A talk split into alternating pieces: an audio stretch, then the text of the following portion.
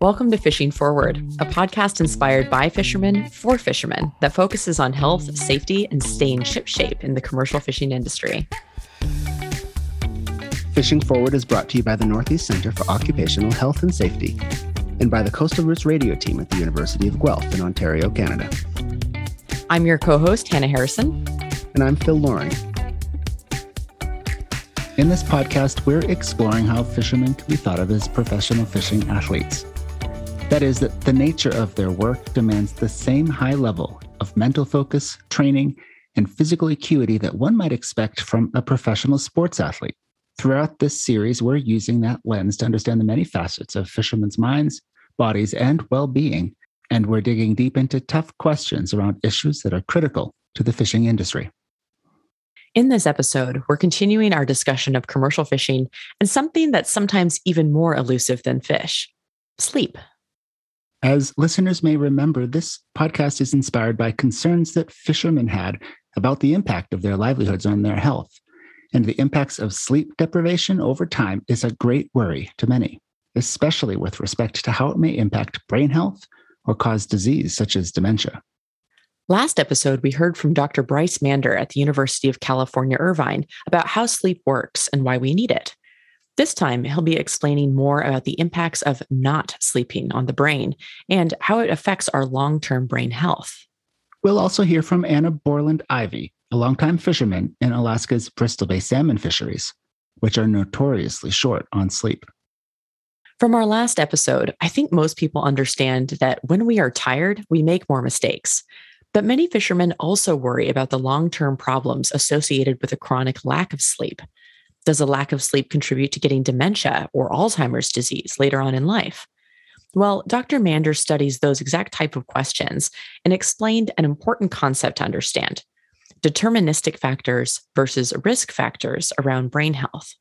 A deterministic factor is a factor where if you have that, you're going to get this condition, right? There, there is no, there is no way around it. You're going to get this, right? Sometimes people have genetic markers that will determine that they will have health outcomes, right? As an example of that, right? If they have a certain specific mutation, they will get the specific disease. That's a deterministic factor. Risk factors just increase the chance that you will get it. It doesn't mean that you will absolutely get it.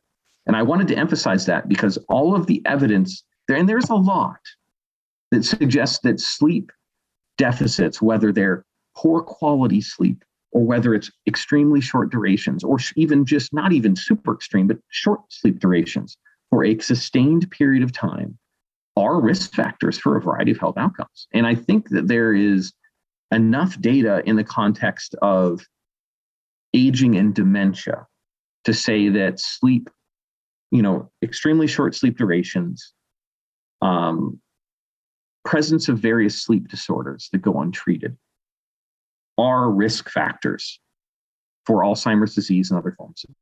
Now, Dr. Mander mentioned sleep disorders that go untreated. What he means here are disorders like sleep apnea or insomnia, which can increase your risk of dementia by 20% and 50%, respectively. But that's if you don't treat them.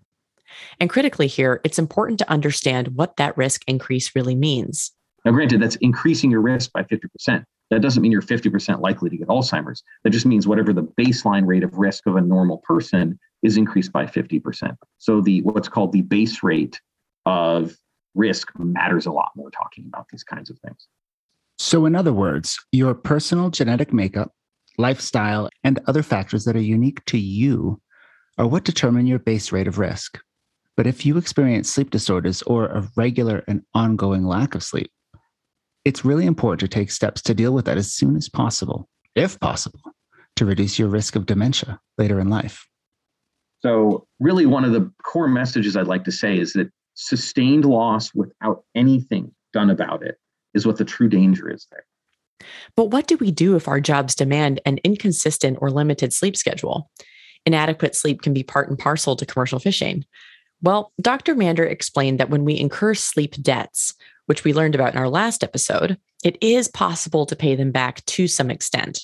If you were in an extreme setting with extremely short hours of sleep, you have the opportunity to try to pay that sleep debt back if you're able to have some time where you're not in that extreme setting.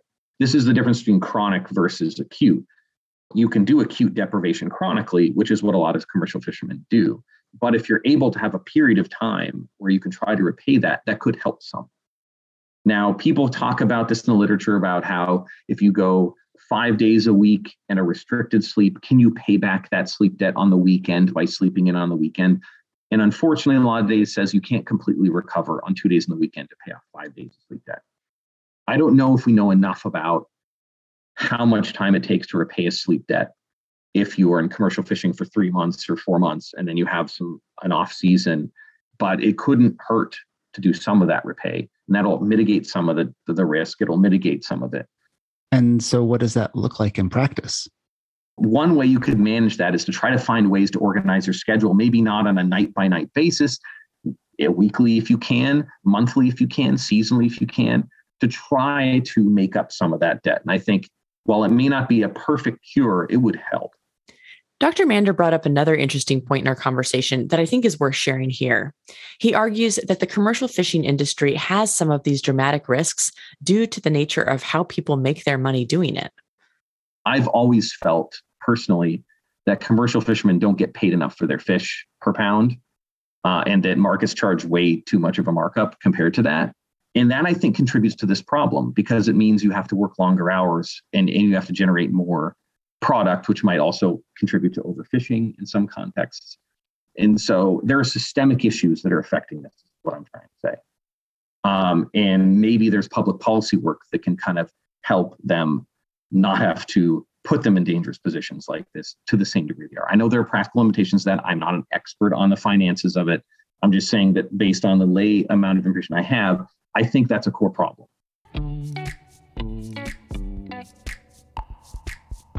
So, what about doing the opposite? If you know you're going to be sleep deprived in the future, say before a fishing season, can you get some extra sleep beforehand and sort of bank it? That's a very popular topic within sleep studies. And Dr. Mander says that the evidence doesn't really support that sleep banking works to reduce the risks associated with the lack of quality sleep. Unfortunately, I haven't seen evidence that that really works you can't just sleep 10 hours so that you can only sleep six hours another night. The way the brain works is it's like, I need X amount of sleep to restore myself. Once I've gotten that sleep, I'm restored. Getting extra sleep isn't really doing anything. And a matter of fact, it'll be it'll be really hard for you to sleep past where your need is. Now, for those listeners who don't get a lot of regular restorative sleep, whether due to sleep disorders, their fishing schedule, or both, this episode might have you a little bit worried about your own risk factors and the likelihood of developing dementia. But thankfully, aside from paying off sleep debt with good practices, there is some good news about mitigating these risks. Here, Dr. Mander describes the different aspects that make up our well being as pillars of health. None of this occurs in isolation. And there are a variety of different factors. If we're talking about risk for dementia or for cognitive decline, which is a broad term that's described in sort of impairments in thinking abilities as we get older, um, which you know doesn't have to come with a diagnosis of dementia. Just like I'm more forgetful than I was 20 or 30 years ago. There, there are a lot of different things that impact that. And there is active areas of research trying to answer questions like this. If I have a deficit in one pillar of health, can I make up for it or mitigate the risk that comes with that deficit? By really juicing in on these other pillars of health. So, like three examples of pillars of health. Uh, well, I'll give you four examples. Um, one is sleep, one is exercise, one is a good, healthy diet, another is a good, healthy social life and social engagement. You could argue the fifth might be cognitive engagement and, and enrichment as well. So, if there is active areas of research trying to understand is the risk effect of sleep deficits or the risk effects of having a poor exercise habits mitigated by having either good sleep to mitigate the poor exercise or having good exercise to mitigate the poor sleep. So one thing that commercial fishermen might be able to do is if they have in, in some aspects of the work, they're very active, um, is, to, is to try to be physically active and physically healthy. Um, and that might actually mitigate some of the deficit. I'm not saying it'll erase them, but it'll actually reduce them.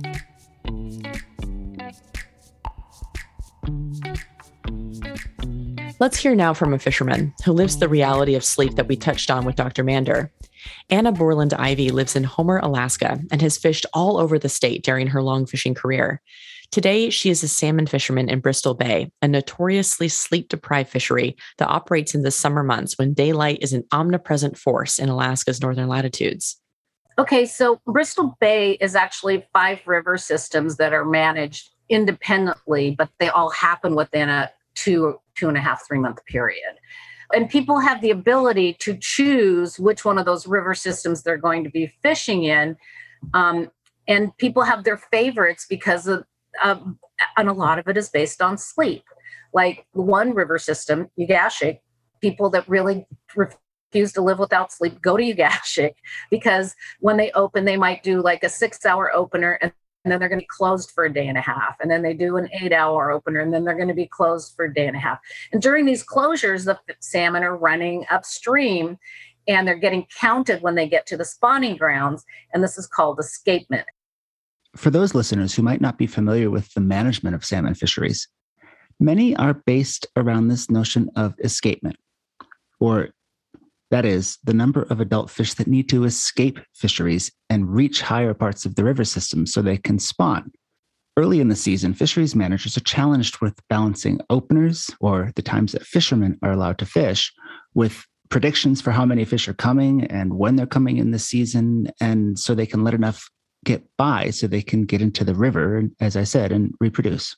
But fisheries managers also have an upper end to escapement, which is where, after a certain number of adult fish get up the river, you start getting a reduced return per spawner. So there's sort of this ideal window for how many fish you want up your river. And once you hit that number, fleets will be given the go ahead to fish more hours and, in a manner of speaking, mop up the additional incoming fish. In systems like Bristol Bay that see millions upon millions of returning salmon, this can mean that fishermen are open around the clock. In Alaska, those announcements are made by the Alaska Department of Fish and Game. It goes something like this The Nushagak River system will be open until further notice.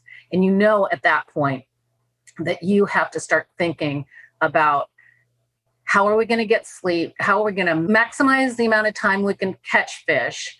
Minimize the amount of time we have to spend delivering, maximize the amount of time that we can sleep.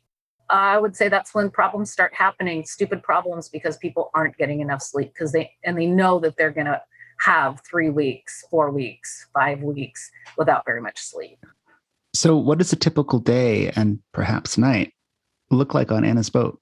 Anna fishes with her husband and at least one, if not sometimes two, crew members. One key point on Anna's boat is that both she and her husband can run the boat, pick fish, pull gear, etc having two people who can do all of those essential tasks instead of just one person, as some boats have, means that they're able to rest themselves and their crew a little bit more often. Here's Anna explaining her day. So, a typical day would look something like this My husband and I set the gear. I wake up one of the crew guys. He works the gear, meaning helps uh, David switch ends and uh, run the gear. And I'll cook a big breakfast, wake up the other crew member everybody will eat. We'll pick a couple nets while I'm still awake. I'll lay down and take a nap while they work the gear. Um, setting gear on boats can be very problematic. So last year, neither one of the guys were ready to learn how to set the gear. So I have to be up for every set. And so then I might get two hours of a nap. And then I'm up or uh, we pick the gear again. If we move if there's a as the tide starts to change and and we have like a two hour drive up into the district to set the gear again david will lay down at the settee my husband and he'll take a nap. The crew can take naps and i can run up into the district. And then again while the crew's still sleeping for you know they might get two hours there. Um, david and i'll set the gear. I'll wake the crew up. They work the gear.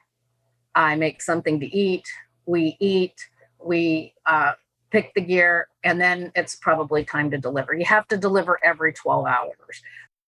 kind of a has a lot to do with the tides, where you're fishing, how many crew um, you've got. And so then we'll find ourselves maybe fairly close to the line at the end of the tide, and it's time to go deliver. So David hops in bed.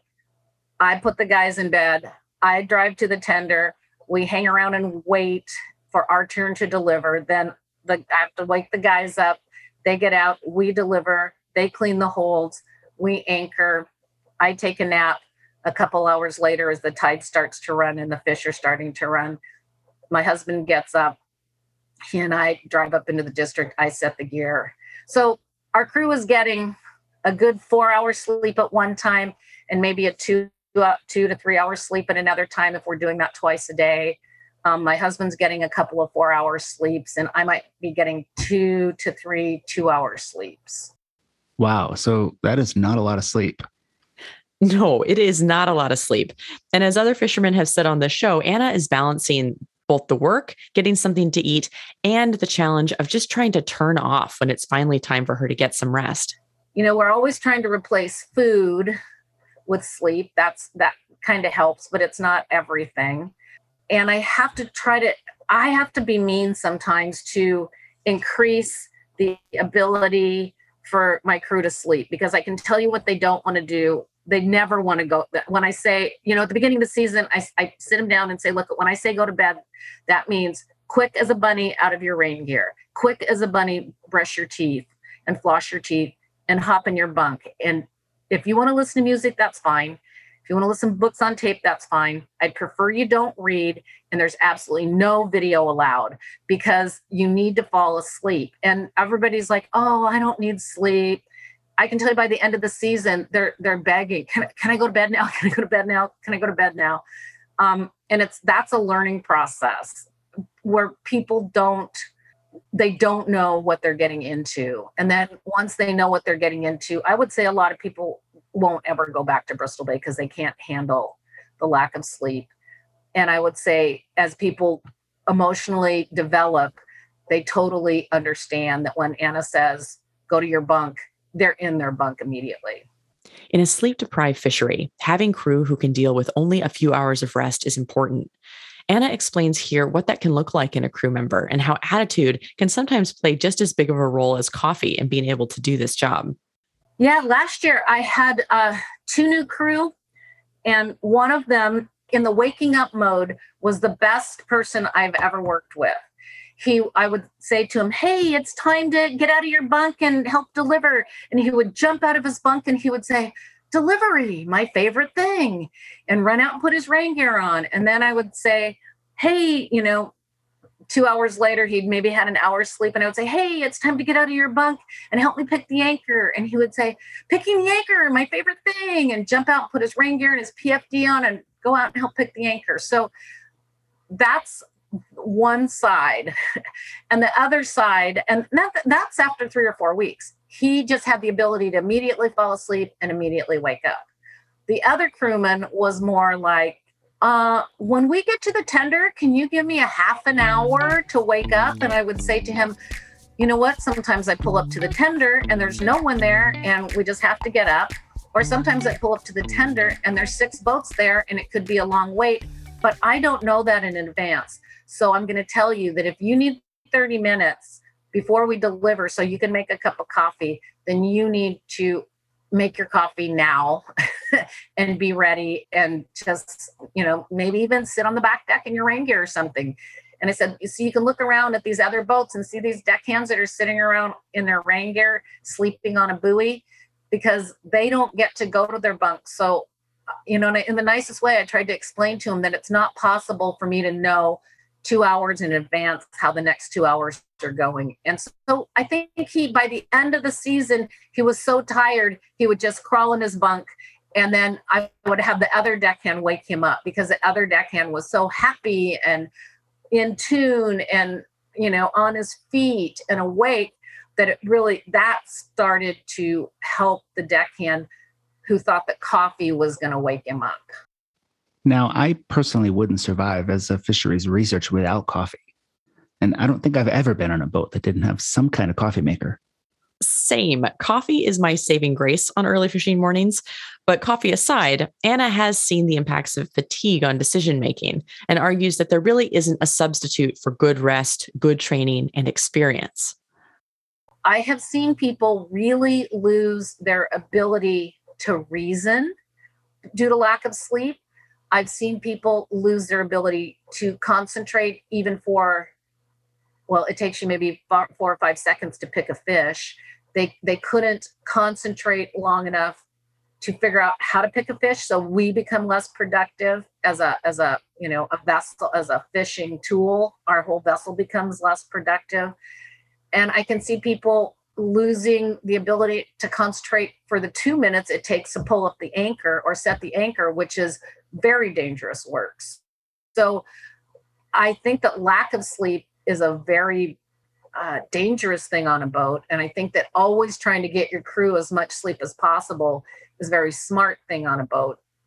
But it also has a lot to do with people's innate abilities people's personalities and and quite frankly it has a lot to do with training we try to do as much training on the anchor um, on the on the equipment before we even leave the harbor and and that's why I always am awake for setting the gear. I did have one deckhand who I did teach to set the gear, and that was one of that was one of the years where we could fish three people on the boat because someone could always be in their bunk because everybody could do everybody's job except for that deckhand did not tow on the gear, but he could certainly set gear, pick gear, run gear, do everything. And so the more experienced a deckhand you have, the more smoothly and less dangerously you can work.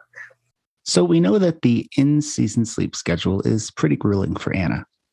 But I wonder what the post season looks like for her. Is she able to pay back any of that sleep debt that she accrues, uh, to use Dr. Mander's words? You know, that is a good question. And in, honestly, it looks a little different for everyone. For Anna, she spends up to a month after the fishing season working in the boatyard and getting the whole operation cleaned up and put away for the winter. During that month, she's still working. She's also trying to get herself back on a more humane sleep schedule. During that month, I have a really hard time getting into a regular sleep habit. And I take um, medication assistance to help me be a medical, you know, medication basically to help me get into a, a time when I can sleep more than two hours at a time. Um, a lot of times, one thing I do during that time is I'll go put out a, a subsistence net because I'm going to be awake at two o'clock in the morning, I might as well be out doing something. So, and that helps me ease myself back into being tired and trying to, you know, slowly get back to an eight hour sleep cycle at night. And I also believe in naps. So I know that, you know, like all the information they tell you about sleep deprivation is don't take naps um, uh, sleep eight hours, you know, get up the same time, go to bed at the same time.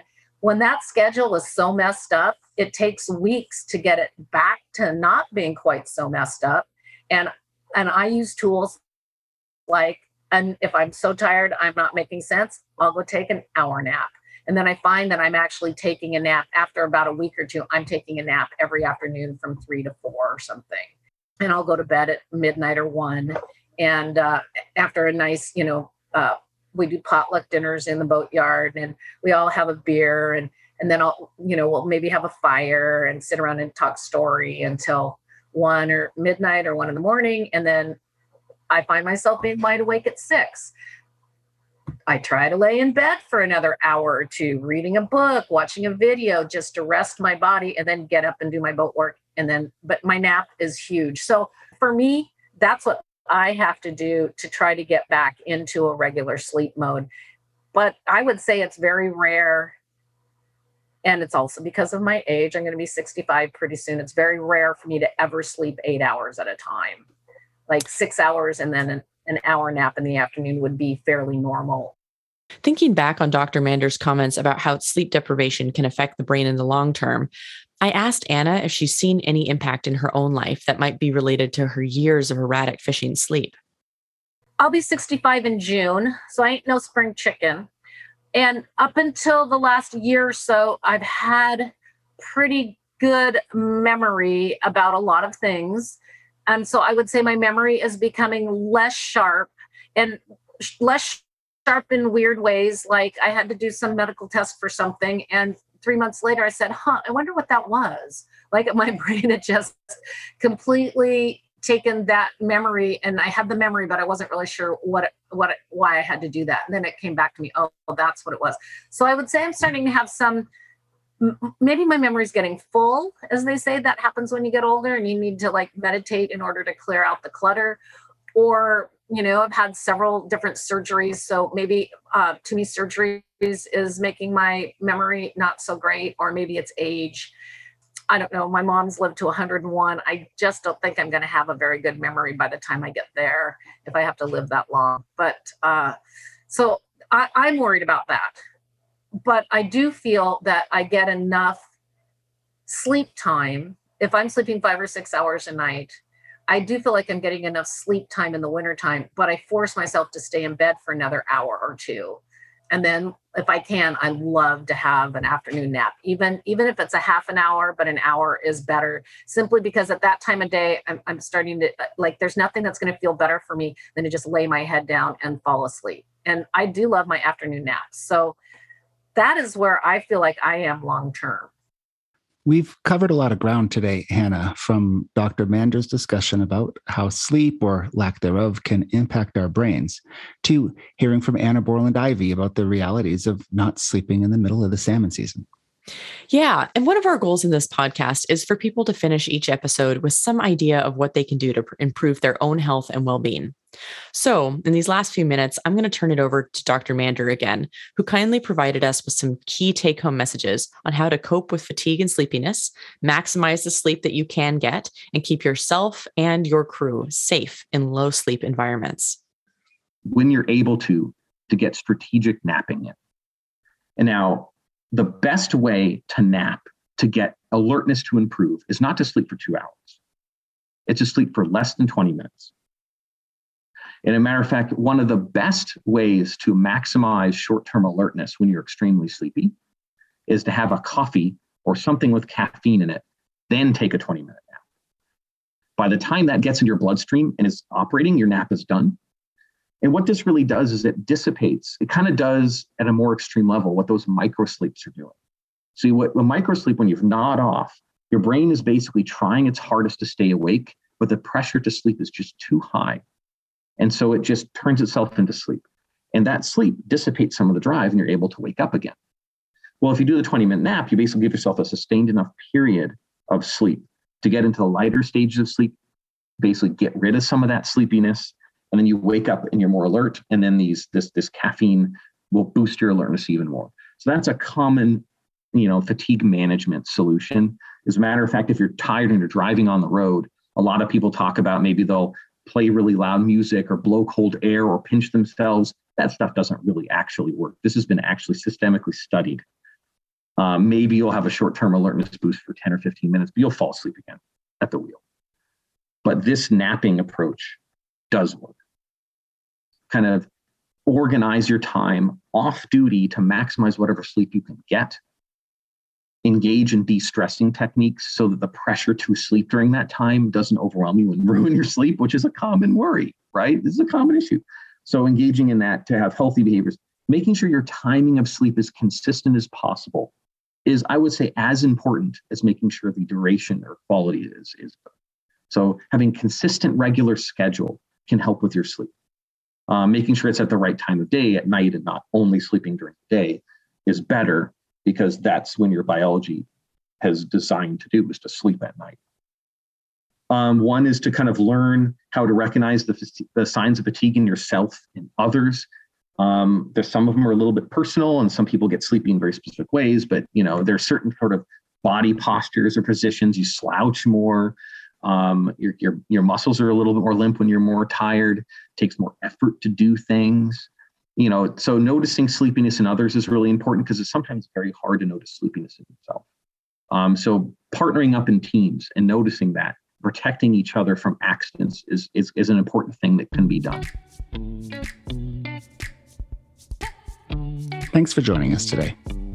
In this episode, you've heard from Dr. Bryce Mander at the University of California, Irvine, and Anna Borland Ivy, who is a salmon fisherman in Bristol Bay and makes her home in Homer, Alaska.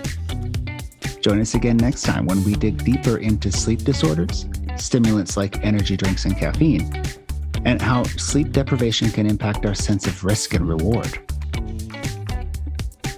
Fishing Forward is a production of the Northeast Center for Occupational Health and Safety and Coastal Routes Radio at the University of Guelph. We love to hear your feedback. You can share your thoughts with us via email at fishing at necenter.org. That's fishing at necenter.org. Or you can leave us a voicemail by calling 607 221 4448. And of course, you can also visit us on the Fishing Forward podcast webpage at www.coastalroutes.org forward slash fishing forward pod that we do our best to bring you accurate information and lived experiences in this podcast. Please remember that all of the health related information presented here is the opinion of the interviewees, and it should not be interpreted as licensed medical advice. As always, talk to your physician about your own health needs and circumstances. Fishing Forward is funded by the Northeast Center for Occupational Health and Safety. We also receive support from the Alaska Marine Safety Education Association, Oregon State University, the Pacific Northwest Agricultural Safety and Health Center, Fishing Partnership Support Services, the Maine Coast Fishermen's Association, the National Institute for Occupational Safety and Health, the NORA Agriculture, Forestry, and Fishing Council, the Southwest Center for Agricultural Health, Injury Prevention and Education, and the Local Catch Network. Safe sailing!